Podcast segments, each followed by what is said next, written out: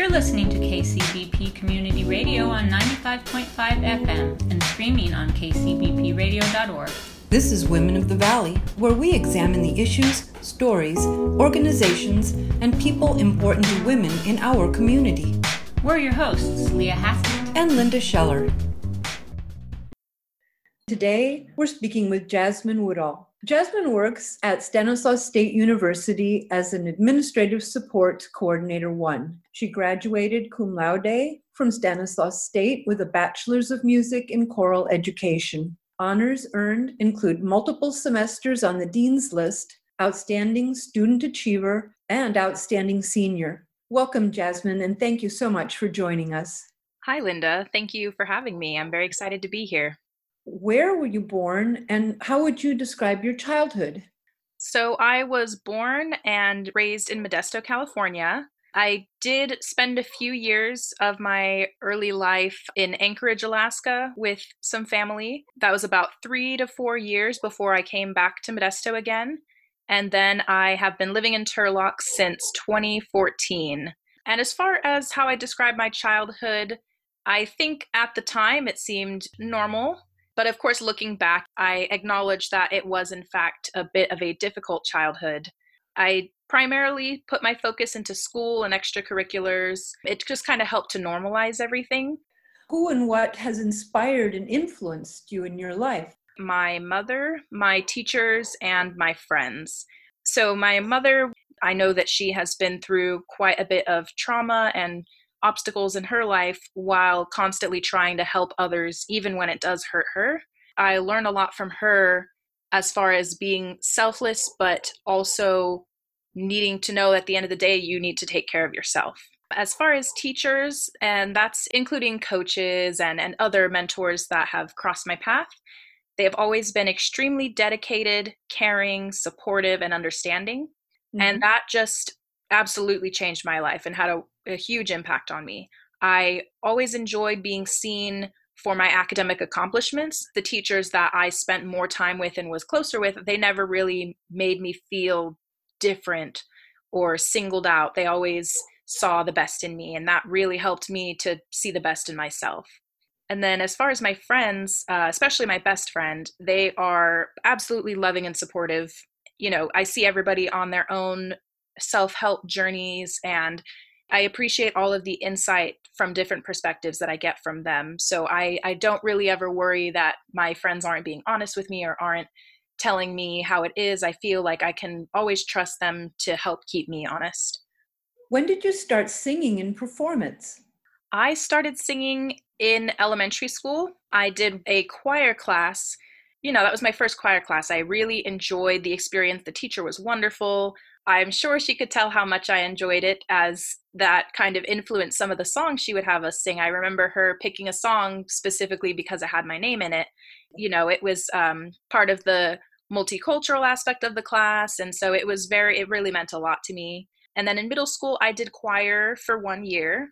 And that was absolutely wonderful. But it wasn't until high school that I really got involved in music and choir and, you know, ensembles. And in my sophomore year, I auditioned and was accepted into a women's a cappella ensemble at the school. That just absolutely changed my life. It was Viking Singers at Johansson High School. So once I joined that, I joined the intermediate chorus. I did, you know, a few auditions for solos, and I, you know, it was very out of character for me to be okay with all that attention and, you know, strive to put myself in the spotlight. It kind of gave me a platform to do those things.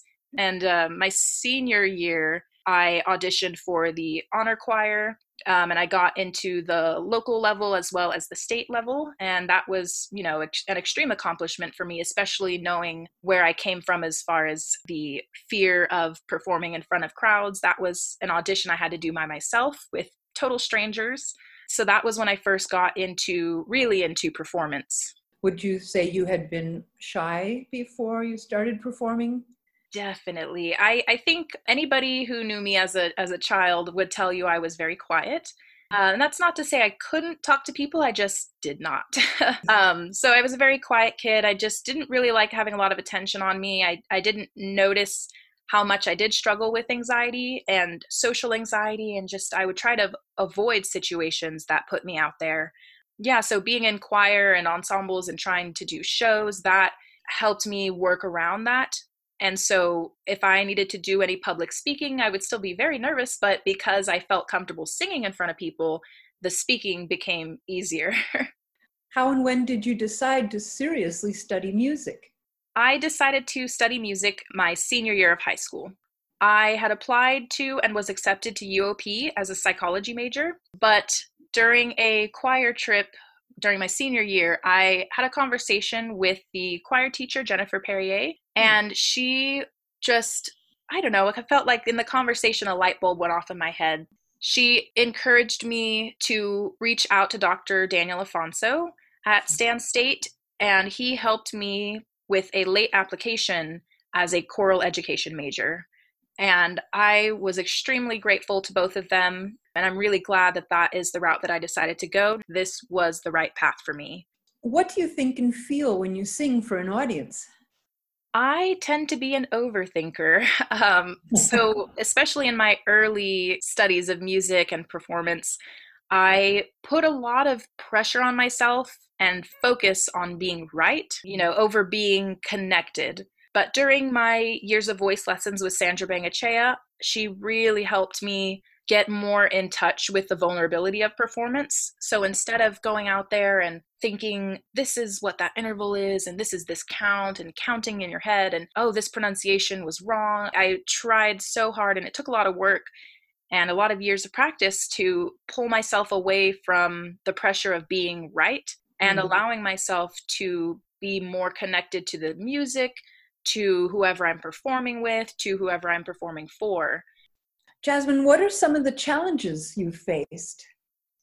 I have been manipulated, I have been violated and mistreated by trusted authority figures in childhood especially. I struggle with generalized anxiety, depression, dissociation, and just in general, trying to come to terms with my identity and still figuring out who I am. When you're 24, I just feel like every few years you are genuinely, really deeply rethinking who you are and what you are and who you want to be.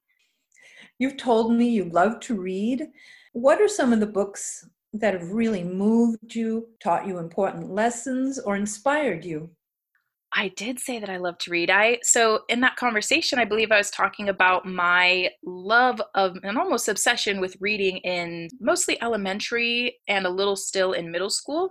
I was a big fan of a lot of your kind of classic young adult fantasies, Ender's Game and Eragon and Guardians of Ga'Hoole, where the protagonist is a kid or a teenager. And I feel that it was really important for me to read those stories and feel like everything was so expansive and inclusive. And the role that my imagination was allowed to play in it, I just feel like it offered a safe escape for me. And following those characters on their journey really helped me to process, emotions that I had or experiences that I maybe went through. But with that said, I notice looking back that not a lot of those books had Black lead protagonists. So at the time, I didn't really notice it because for me, I'm used to watching main characters that don't look like me, that don't necessarily sound like me or act like me.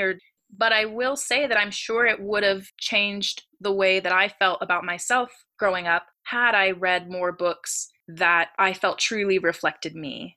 What do you appreciate about this part of the Central Valley where we live? I absolutely love the level of support that the Central Valley has for arts and arts education and education itself. The sense of community and the way that we express ourselves through art and the way that we encourage others to do the same. What would you change about this area? I am not sure what I would change specific to only this area. I only say that because a lot of change that I want to see is not just a local problem. I just feel like as a whole, we tend to treat symptoms instead of problems. We continue allowing income inequality to grow, and we ignore how much more difficult your life can be when you are a part of a minority group, or especially when you're part of multiple disenfranchised groups. But with that said, I do see us making progress, and I appreciate some of the local politicians that are advocating for change. But one of the things we really need to do is listen more to these groups that are struggling. We need to hear them, and we need to implement change that will help them. You're listening to Women of the Valley, and our guest today is Jasmine Woodall. Since the killing by police of George Floyd, a Black man in Minneapolis, a lot of my white friends and I are wondering, what can we do? What would you suggest, Jasmine? In my opinion, the first thing is to really lean into your discomfort. And I don't just mean your anger or anything like that. I mean your actual discomfort. Has somebody called you privileged or racist? Have you been experiencing guilt or shame or helplessness, given everything that has been happening? Any of those feelings that you have, that's just a fraction of what Black people have been dealing with since this country was founded. And the foundation of this country was built on the enslavement of Black people. In no way am I trying to invalidate those feelings that people may be having when, you know, they're called out for their privilege, or they're told to check their privilege, or they're being called racist or anything like that. Those feelings are definitely real. It's okay to feel bad. The one thing you cannot do is allow those feelings to overwhelm you and lead you to just look the other way or shrug this off because you feel like, oh, well, there's nothing I can do to change this, or because you feel like, how can they attack me when I'm being an ally? It's not about attacking you. It's about trying to educate you. It's about trying to tell you what has been happening. As far as steps you can take, I would say the first step is to listen. The next step is to educate yourself, to question yourself, and to take action. So as far as listening, I am only shocked that people are still shocked by this. This has not been a secret. This hasn't been kept completely under wraps. These are things that Black people have been openly stating this entire time. We've been talking about these injustices. We've been talking about systemic racism. We've been talking about discrimination. But it's not until it directly affects certain people or that are not a part of the Black community that it gains more traction. You see that with other movements, when you see, you know, with the Me Too movement, when you see people and women standing up against assault and harassment and rape, when they're standing up against those things, you still have women that say, I've never had that experience, as if that somehow changes what other people are experiencing. White people have the privilege of being able to just ignore race. They don't have to acknowledge it. So when Black people are pointing it out specific to these injustices and inequalities, it can be easy to feel like, well, it's Black people that are always talking to me about race, so they're the ones caught up in race. Whereas the rest of the U.S. has moved on. I mean, slaves were emancipated, right? We have affirmative action.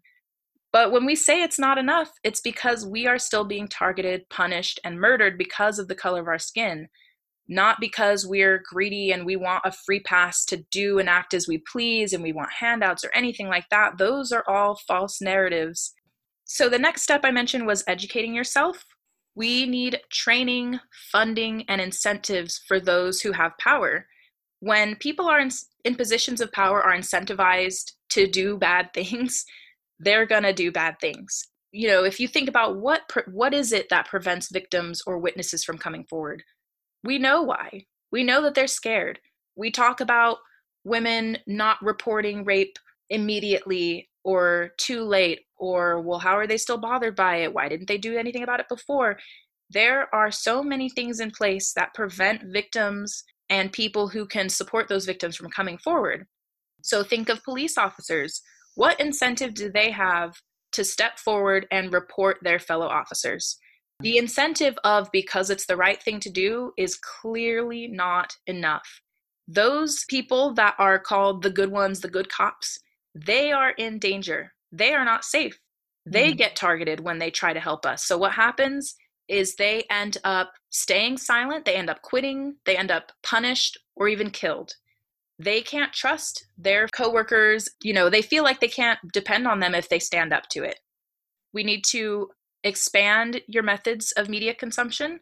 So just think about how many shows and movies you watch and how many of them have Black leads. Not just one single Black lead, but multiple Black leads with a diverse cast. How many of them were written by people of color? How many of them were directed or produced by people of color? Follow more Black artists. There are so many Black artists. Question the representations you see of Black people.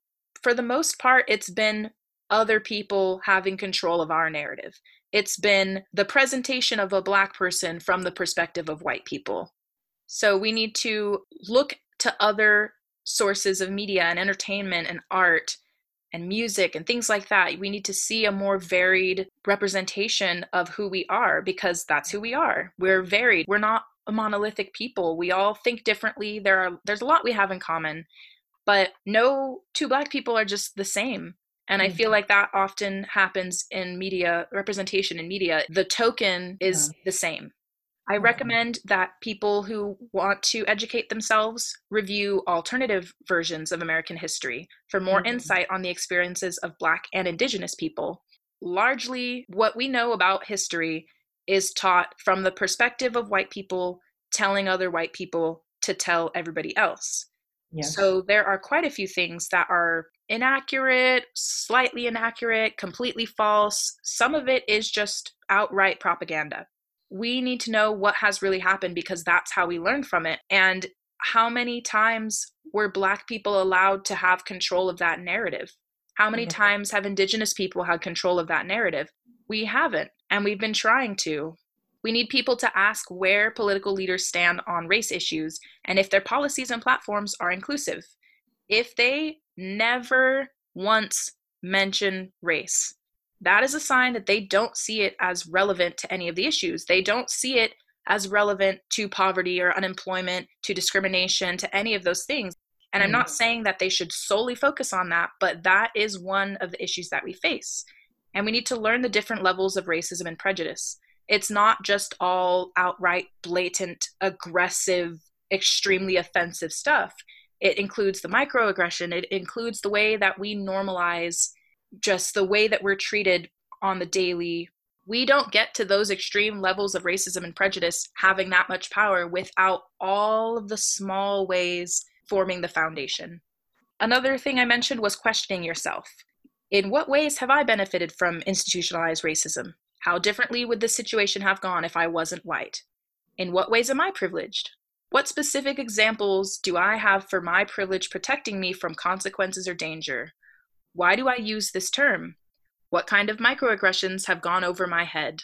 Have I been siding with the oppressor? Why do I hold this opinion? Who taught me this? Why does this make me uncomfortable? Am I getting defensive? Am I expecting one Black person to speak for or represent all Black people? Am I distracting from the issues at hand?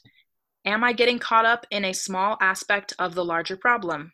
Am I allowing selfishness to prevent or lessen my support? Am I actively or passively anti-racist? These are just a few examples of questions that I feel people should be asking themselves. And I will say that I have asked myself many of these same questions. I acknowledge that I have been privileged in certain ways. I acknowledge that I may not have suffered in certain situations, whereas someone with an even darker complexion would have suffered greater than I. We should always be questioning why we are experiencing what we're experiencing and how our privilege affects those situations. There are a lot of people, I see a lot of white people posting on social media right now, giving specific examples of the way that they've been treated by police. And some of them are exact things that Black people have been killed for. One of them was an example of what happened to George Floyd. The person who posted this said, I had a $20 bill that was counterfeit, and I just said sorry. They said it was okay. They essentially got a little slap on the wrist, and nothing really came of it. But George Floyd lost his life over that. His life was taken over that, over $20. The message we're constantly receiving is your life is worth less than blank, less than the feeling of safety of police officers, less than $20 for a business owner, less than the discomfort of a person walking down the street who's part of neighborhood watch, less than a lady who wants to walk her dog without a leash in a place where you need to leash your dogs. So at the end of all this, you need to take action. We need you to help us push for specific policy changes. We need to revamp training, increase screening and requirements, implement clear and universal guidelines for punishment, de-incentivize arrests, incentivize officers to report their coworkers who have done misdeeds, provide more viable resources for those who are being rehabilitated, change the way that officers view, profile, and communicate with Black, disabled, queer, Indigenous, and poor people, and to stop placing their lives on a pedestal at the expense of innocent lives. I understand that putting your life on the line is hard for any job that is dangerous, high risk, any of those things. And I'm grateful for people who are willing to do that. And I want to support those people, but I cannot use that to turn a blind eye to all of the wrong that they're doing. So if you've seen the hashtag 8Can'tWait, that is 8 steps that police precincts can involve in their policies that actually are able to decrease police killings by up to 72% when all 8 of them are implemented. Wow. So those 8 are banning chokeholds and strangleholds, requiring de-escalation, require warnings before shooting, exhaust all alternatives before shooting, they have a duty to intervene, ban shooting at moving vehicles, establish use of force continuum, and require all force used to be reported.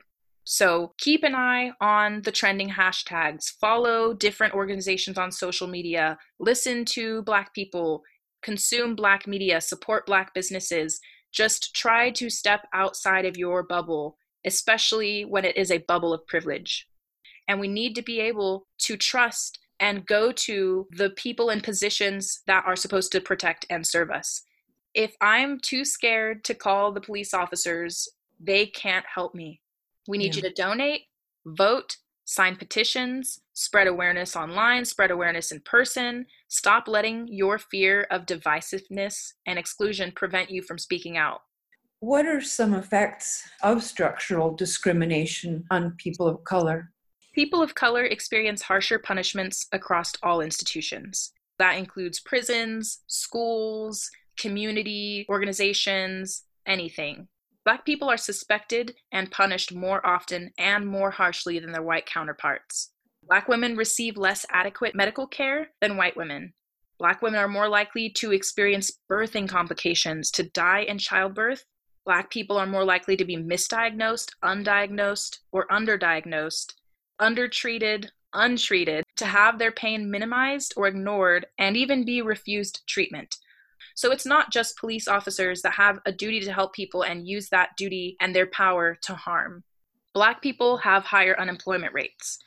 If you are a Black college graduate, you are twice as likely to be unemployed than a white graduate, even if you consider the different levels of job availability and demand for certain fields. So that's not just for Black graduates that get a degree in some niche field that has no job opportunity. That includes your STEM jobs. That includes things that are in high demand.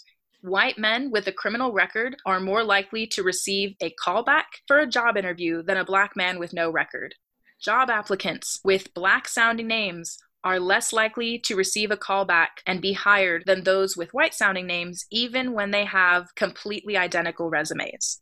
So with regard to these things, it is often blamed on Black people. Well, if you weren't so lazy. Well, if you stop committing crime at such high rates.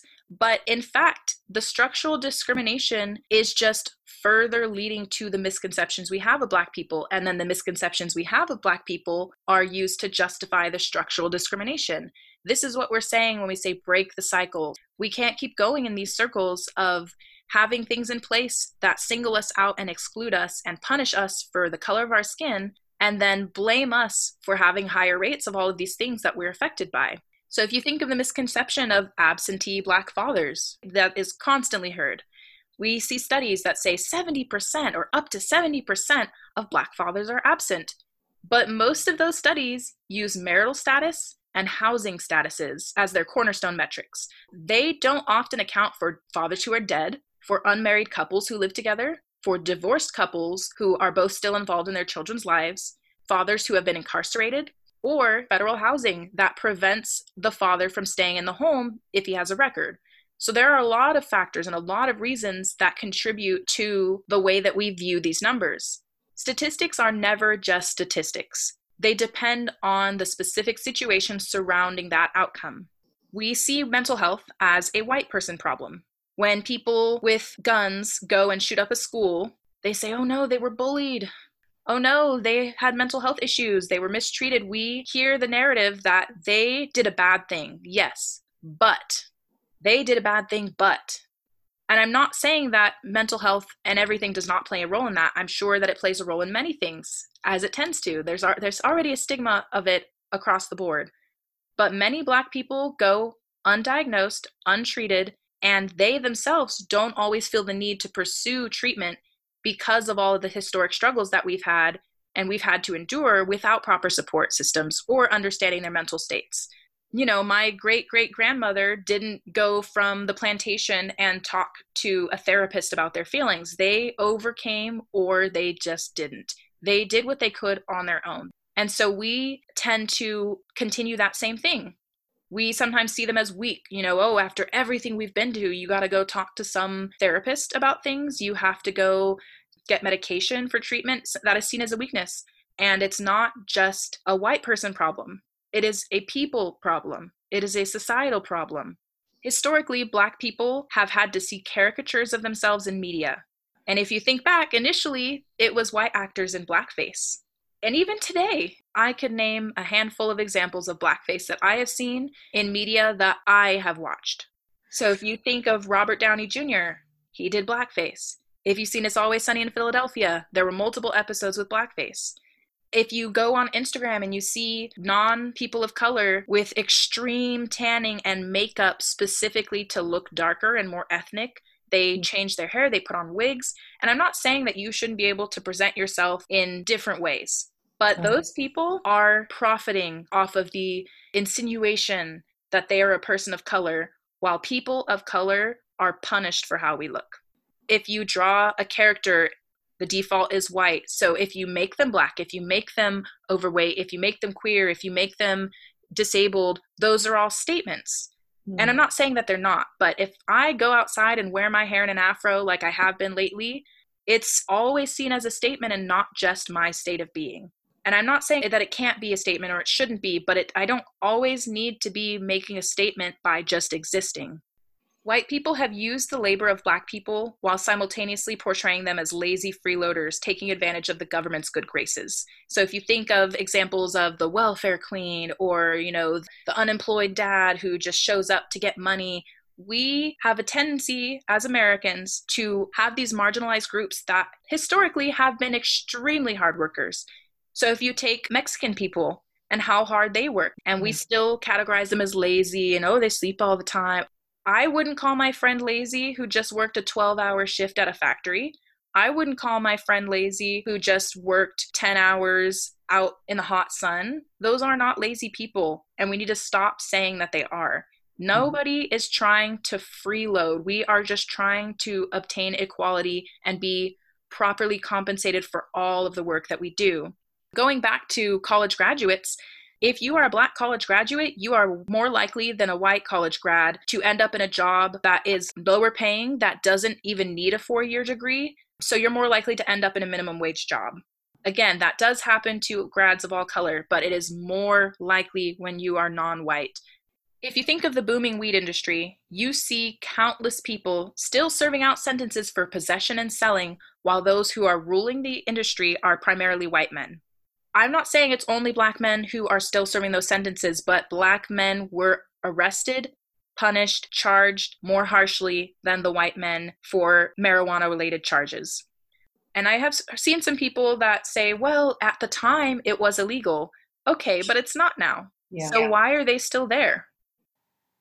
This is KCBP Wesley, 95.5 FM and streaming at kcbpradio.org. You're listening to Women of the Valley with today's guest, Jasmine Woodall. So many of the issues that Black people face are seen as individual problems, but when you add it all up, it has long-lasting effects that can span generations. White people were much more able to buy affordable housing in nice neighborhoods.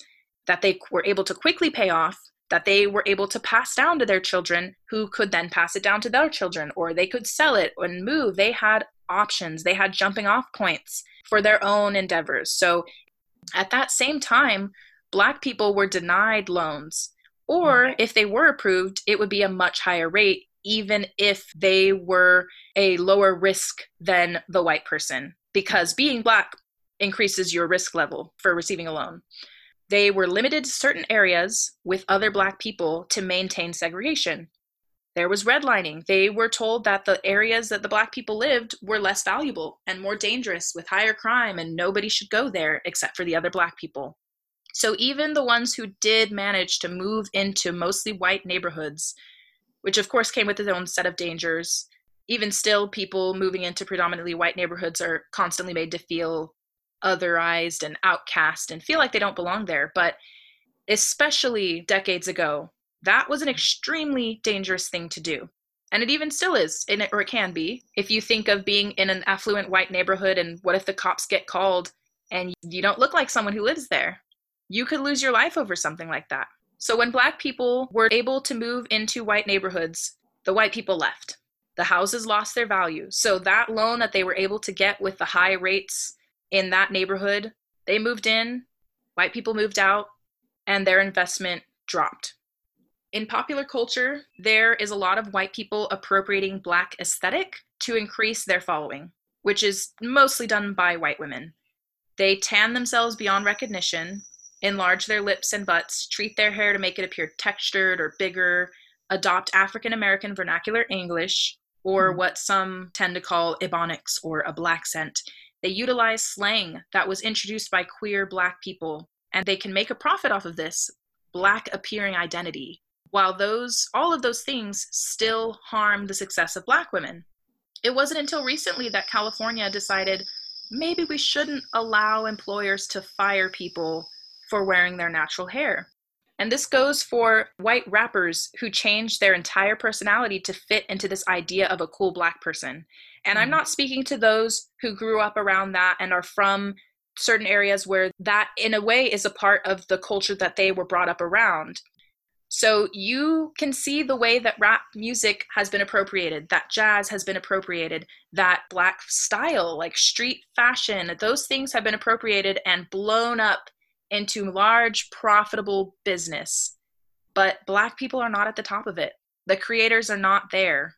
So we're not only living in a country that was founded on equality and slave labor, but that has otherized and ostracized us for how we look and how we act, and it celebrates our oppressors.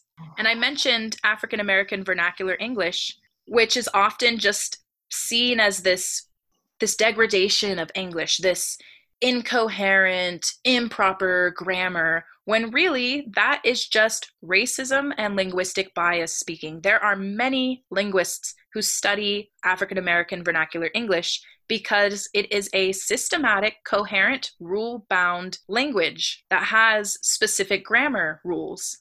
It is a unique English dialect. So the way that we view it is through the lens of racism. And when we talk about code switching, that often involves, for people of color, alternating between those dialects. So depending on who you're around, you will switch back and forth. That's not to say they don't know proper grammar. They can't speak correctly, which I usually hear. They can't speak right, which apparently neither can you. But that is a specific dialect. So we need to stop viewing it as some uneducated version of English. What is intersectionality and why is it important? Intersectionality is the concept that there is overlap between disenfranchised groups, and when there is that overlap, that can make your experience more difficult.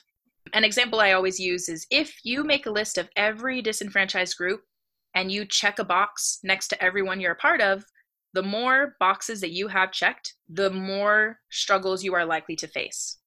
So if you think of someone who is a Black man versus someone who is a Black woman, the Black man has struggles due to being a Black man.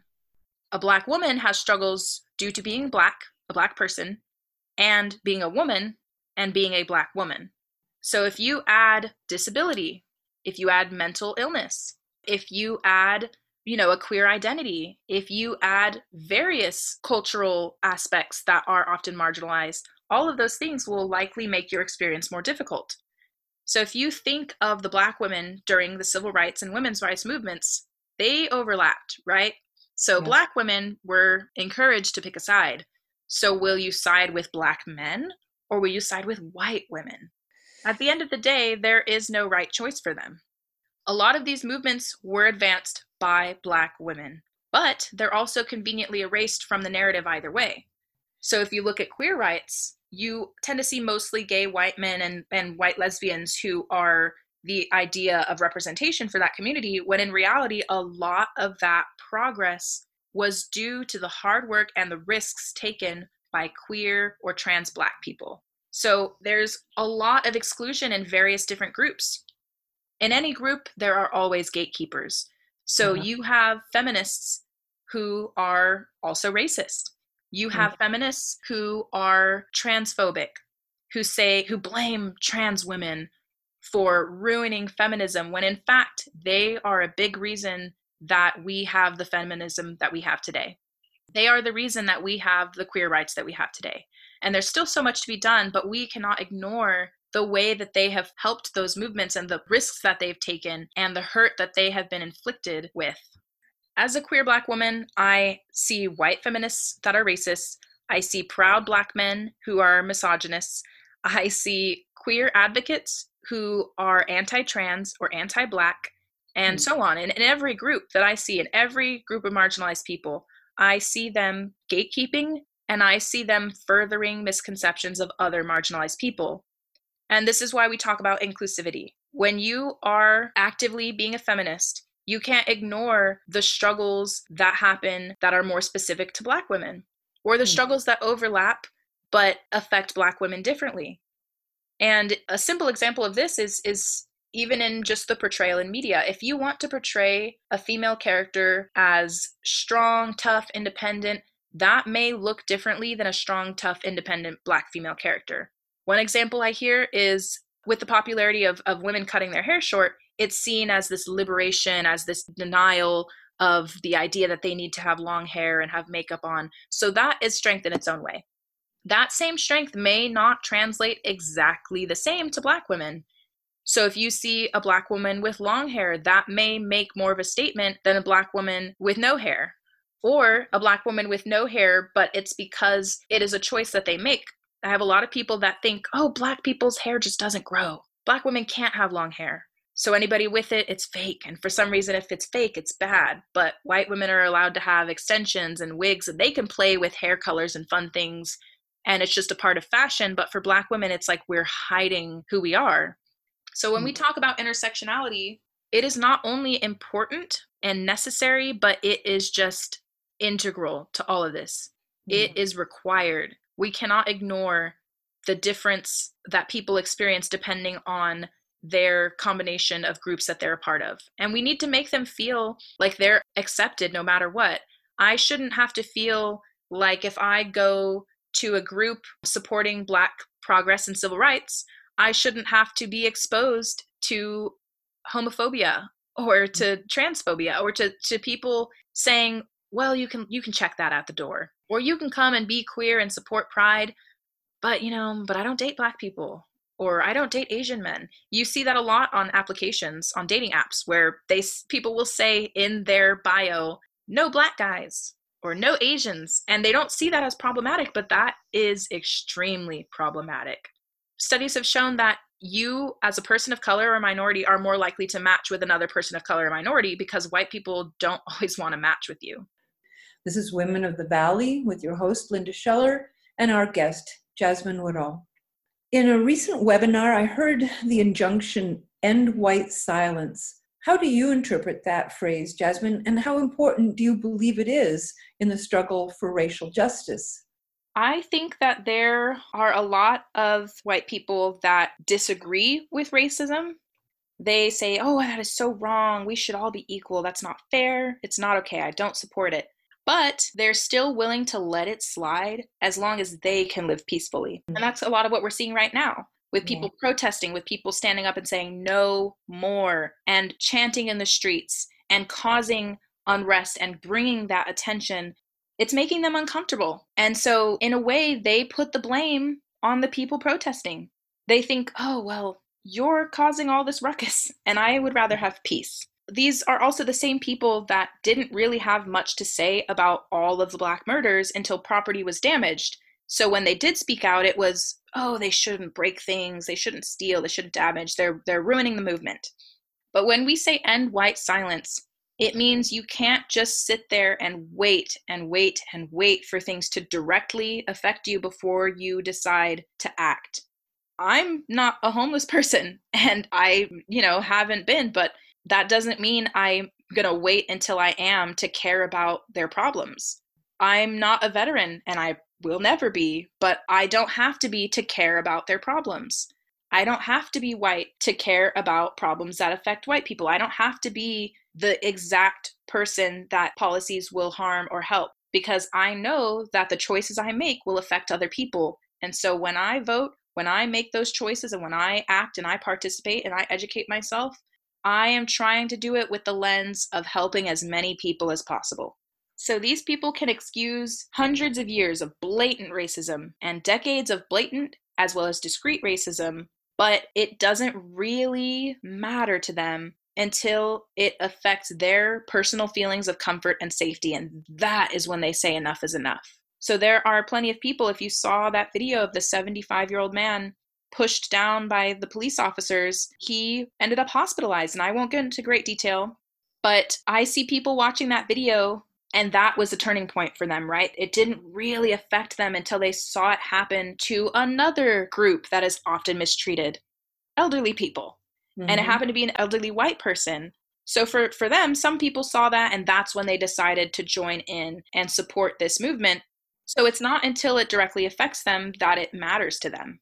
And so this is why we say end white silence. You can't just be silent and sit on the sidelines. And that is one of the unique things about the protests that are happening right now, is the level of diversity. I don't want to have to look out there and see a group of only Black people defending themselves. I want to see white people. I want to see Indigenous people. I want to see Asian people. I want to see the queer community out there. I want to see everybody out there. And that goes for other people's civil rights as well. So you see people calling Black Lives Matter, a bad organization. They're not, they don't care about the white people who get hurt. Who do you think is trying to prevent that from happening? Black Lives Matter. Who do you think defended that man the most? Black Lives Matter and other like organizations. We are disgusted with the way he has been treated. We're not saying that it's only Black people that this happens to. We are saying that it happens disproportionately to Black people. You question, well, why didn't Black Lives Matter start a protest for him? It is also for him, or at least I feel like it is, because we want them to stop killing us. And that means all of us. And the reason it's Black Lives Matter is because we are always told that they don't. This is where people who are white and who have certain positions of power, this is where they need to step in and speak up and act. Use your platforms to amplify Black voices and demand justice. These things are not just handed to us by asking nicely, and I'm so tired of having people tell us the right way to do that, because it clearly hasn't worked. And it's especially difficult when white people choose to sit on the sidelines instead of getting involved. So when we say end white silence, it means you can't just silently disagree. You need to speak up and actively disagree and demand change along with us.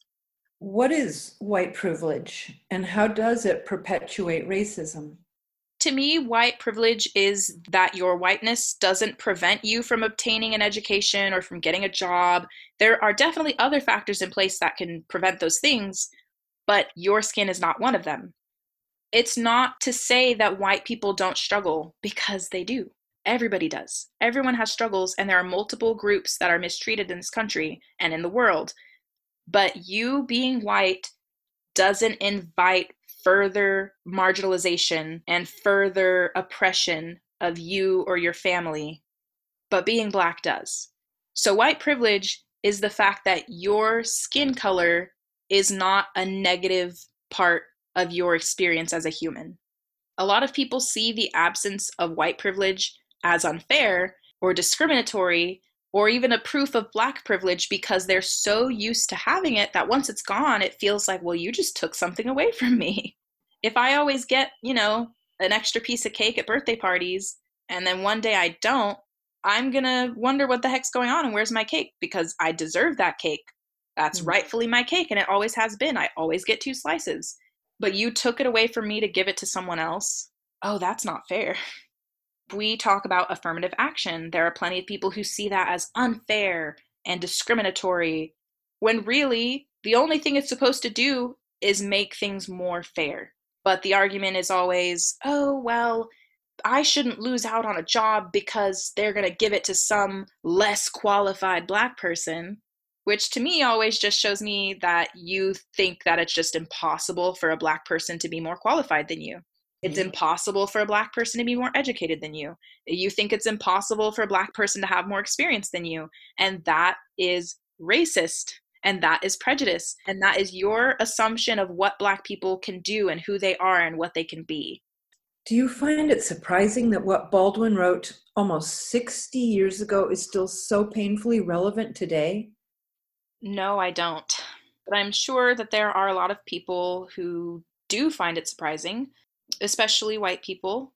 We live in a country where we have been so convinced that racism is a thing of the past. It's a past problem, that it no longer has a tangible negative impact on Black people today.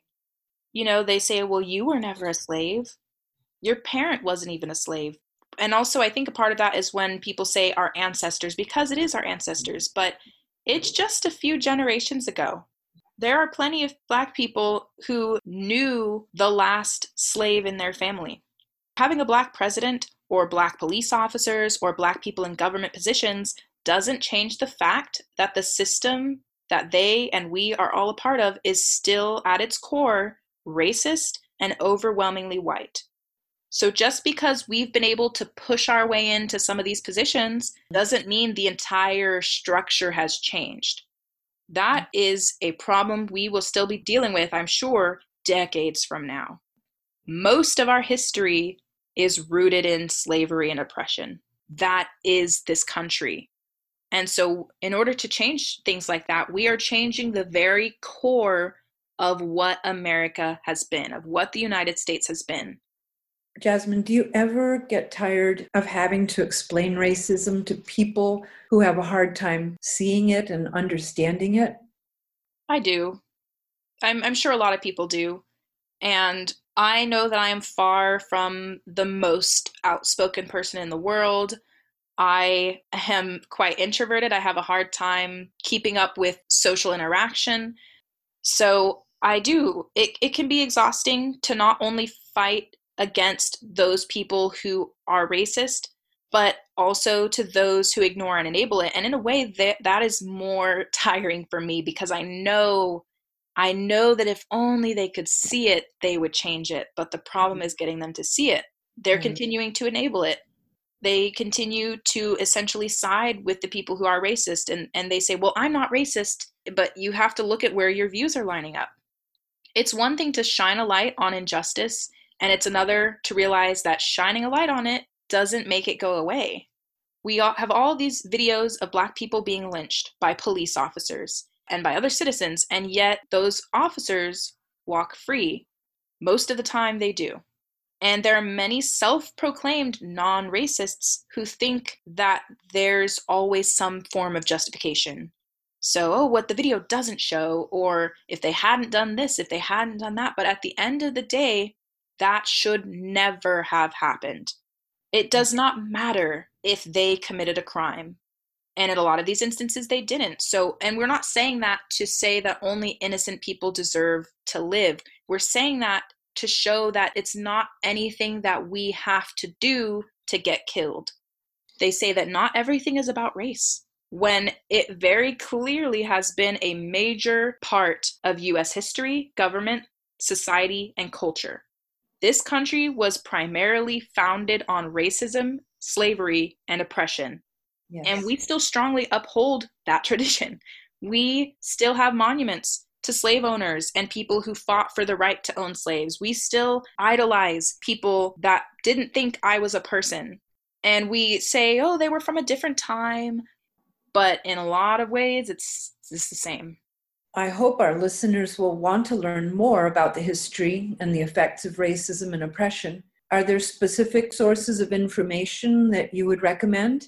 Definitely. And of course, I am just one person and I'm speaking from my personal experience and what I am at least aware of. So I encourage you to reach out to other people and continue searching online to help educate yourself. So as far as organizations, of course, the NAACP, Black Lives Matter, there's Color of Change, Showing Up for Racial Justice, Race Forward, Dignity and Power Now, Organization for Black Struggles, Civil Rights Org, Never Stay Silent, Actions Over Hashtags, Reclaim the Block, United We Dream, and countless others. Some of these are local to this area, but some of them are national and worldwide. So definitely keep an eye out for new organizations that you can help support. They do their best to educate people, to spread resources, and do other wonderful things that will help us keep this going, because I am not ready to sit and watch this fizzle out for another few decades. As far as authors, James Baldwin, we have Maya Angelou, Octavia Butler, W.E.B. Du Bois, Alice Walker, Langston Hughes, Ta-Nehisi Coates, Roxane Gay, Phoebe Robinson, Ya Gyasi, Toni Morrison, Trevor Noah, and many others. And as much as people try to be well-rounded, there is still an issue of the lack of inclusivity. So I encourage you to not only read straight Black men's perspective. I want you to read queer authors. I want you to read non-binary Black authors. I want you to read female Black authors. Some podcasts or movies or shows. Code Switch is a podcast. There's Pod Save the People. The Hate U Give is a movie. A few Netflix shows. Dear White People, Self-Made, Say It Loud is a YouTube channel with a lot of really interesting kind of comic videos. There's a Black Lady sketch show on HBO, Insecure on HBO. She's Gotta Have It was a movie, then turned to a Netflix show. The Way They See Us is another show. Again, as I mentioned with the authors, don't just listen or watch one type of narrative on Black people. If the only Black media you consume is specifically blatantly about slavery, I don't know. I feel like you should switch it up a little bit and get more variety in there. I want you to check out comedies. I want you to check out political dramas, high school comedy, high school drama. I need you to see how many different types of Black people there are. And there are a lot of things that we experience that overlap because of the way that we got to this country and the lives that we live because of it. But we are a diverse people. So I challenge you to view other forms of media. Listen to the alternative Black musicians. Listen to Black people who do country music. I want you to watch Black tap dancers. And I'm not saying to only do this because they are Black, but to acknowledge the predominantly white lens through which you may be living your life. When we are told Black girls don't become ballerinas because we want you to look the same and the other people are white, we deserve to be a part of this society that we live in, mm-hmm. and we deserve a seat at the table, and we will continue to demand it. Another thing that anybody listening can go to is tinyurl.com/8 can't wait Turlock for an email template that you can use ready to go to send to our mayor, Amy Bublack. If you follow any of these organizations I mentioned on social media, highly recommend you do. That is a great place to stay informed and to know about protests happening in your area, to learn about injustices happening in those areas, to find petitions that you can sign, to find more information, and it will just further your ability to find other organizations like that. Is there anything else we should do as individuals and as a community to have a more just and peaceful society? I would say to learn how to act and listen and enact change despite any discomfort you feel. There are definitely times where an ally is not seen as this hero 100% of the time. We love and appreciate our allies. And I'm speaking both as a Black woman, as a queer woman, just as a person, as a woman. I always appreciate allies, but just because you are trying to help doesn't mean you're immune to being questioned and to having things that are problematic that you do or say pointed out. Just learn to be okay with not being right all the time and with being corrected. You know, if someone makes a comment not knowing racial origins for that statement, I will tell them about it. And I don't expect them to fight me back on it. I would hope that they wouldn't, because that turns it into a problem even more so. Another thing I want to mention is just knowing that the history that we learn is from a certain perspective, and we need to change the way that we view our history.